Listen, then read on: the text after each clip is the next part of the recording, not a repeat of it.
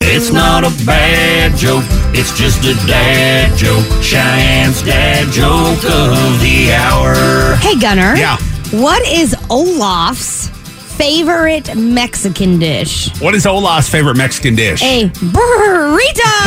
It's dad joke, it's just a dad joke. Cheyenne's dad joke of the hour. Because he's a snowman. Burrito.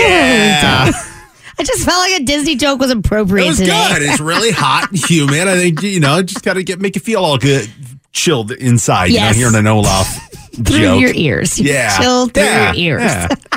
you know, I, when I heard Zach Brown colder weather earlier this hour, I just felt nice and cooled down. You know, it, it happens. Sometimes it does. Cheyenne's dad jokes every weekday morning at seven fifty. This episode is brought to you by Progressive Insurance. Whether you love true crime or comedy, celebrity interviews or news, you call the shots on what's in your podcast queue. And guess what?